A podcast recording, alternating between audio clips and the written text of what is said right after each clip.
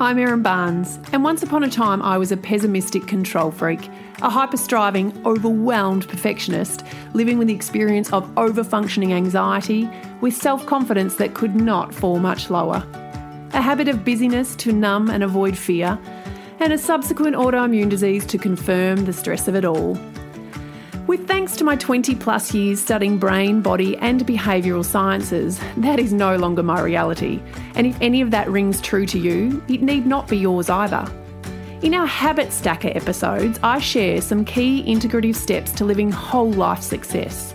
By simply stacking these gently and consistently together over time, you will live with a more positive interpretation and experience of most days, with healthy striving across all areas of life and sit contently with a strong sense of pride in the way that you lived and led at home, work, and in the community.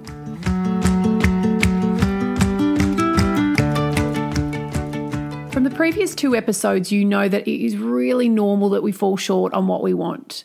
But you also know that that doesn't have to be the case and that we can use the 4Cs methodology to change that. So it's your turn to put it into practice, just at a really simple level, just to see how it works. And little by little over the weeks that we spend together, you can expand on that. So, step one, let's take this clarity piece. What is it that you want to change? Think of an area of life. To give you an example, I'll take parenting and home leadership. Perhaps I want to be more present, positively engaged, and kind to my children. I need to know exactly what that looks like, and I need to create a compelling vision for that. Something present tense that seems real. It has to be specific, it has to be optimistic, it has to be through using the lens and the language that is positive and motivating, and it has to be real for me, not for societal values. So, to give you an example, my parenting and home leadership goal and vision is, is, is this when I am with my children, I am present and patient in communication. We enjoy fun, deep, and new experiences together and lots of one on one time. Our abundant time and finances allow us to teach them important life skills and create meaningful memories. We are open, honest, and everyone feels heard and understood. So go ahead, think of your life area that you want to change. See how you want to show up and write a really compelling vision for that. That's clarity. Step two is conviction. How do you make it possible and true for you? And so we're going to use these transitions and these pattern interrupts. So, for example, I might put a transition time, a pattern interrupt in the transition of waking because I want to be present, kind, and engaged. So I might simply put a calendar alert in my phone every single day at the time that my alarm goes off that says breathe, present, engaged, and kind. And when I see that, I breathe to get into the present space. It reminds me, those three words, present, engaged, and kind, remind me to be that. I might put another transition period or pattern interrupt into the transition period of travelling to school. So it might be a post it note on the dashboard saying breathe, present, engaged, and kind. So I get to, to step into that and remind myself and interrupt any sorts of distraction or react- reactivity morning and evening with my children in the car. Step three is around consistency. How can I make this a consistent habit that ends up changing my state or this experience? Or I might need to ask what would get in the way of making this habit a, a, a habit or and not on autopilot. So let me think. Sleep. Sleep is really important to me. If I don't get it, I usually let myself off the hook with important behaviors and justify my tiredness as a really good reason not to do the thing. I also know that I am much more impatient and cranky without it.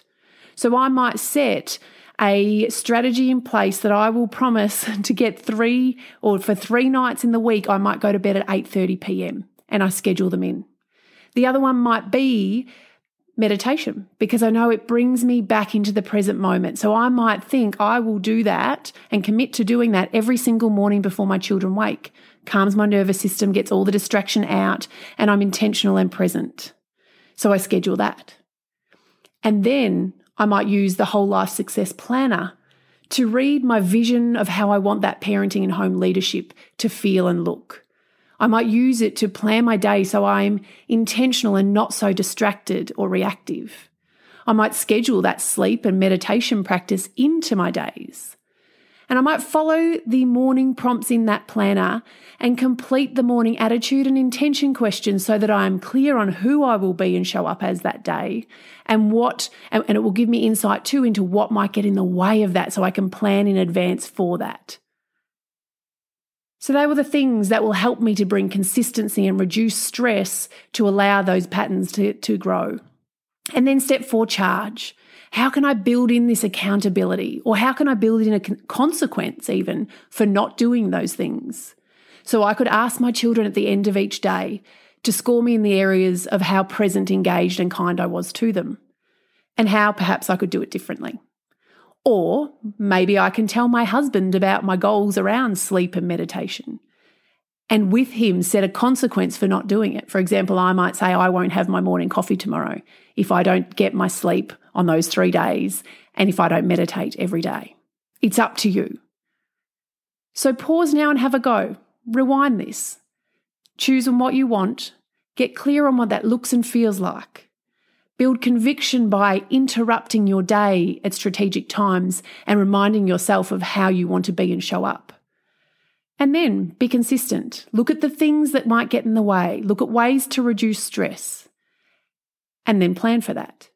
And then charge. Build in some sort of accountability, whether it's the whole life success planner, where it's whether it's an accountability partner, um, but being open to someone else and relying on someone else, not just yourself, to make sure that those key habits stay in place.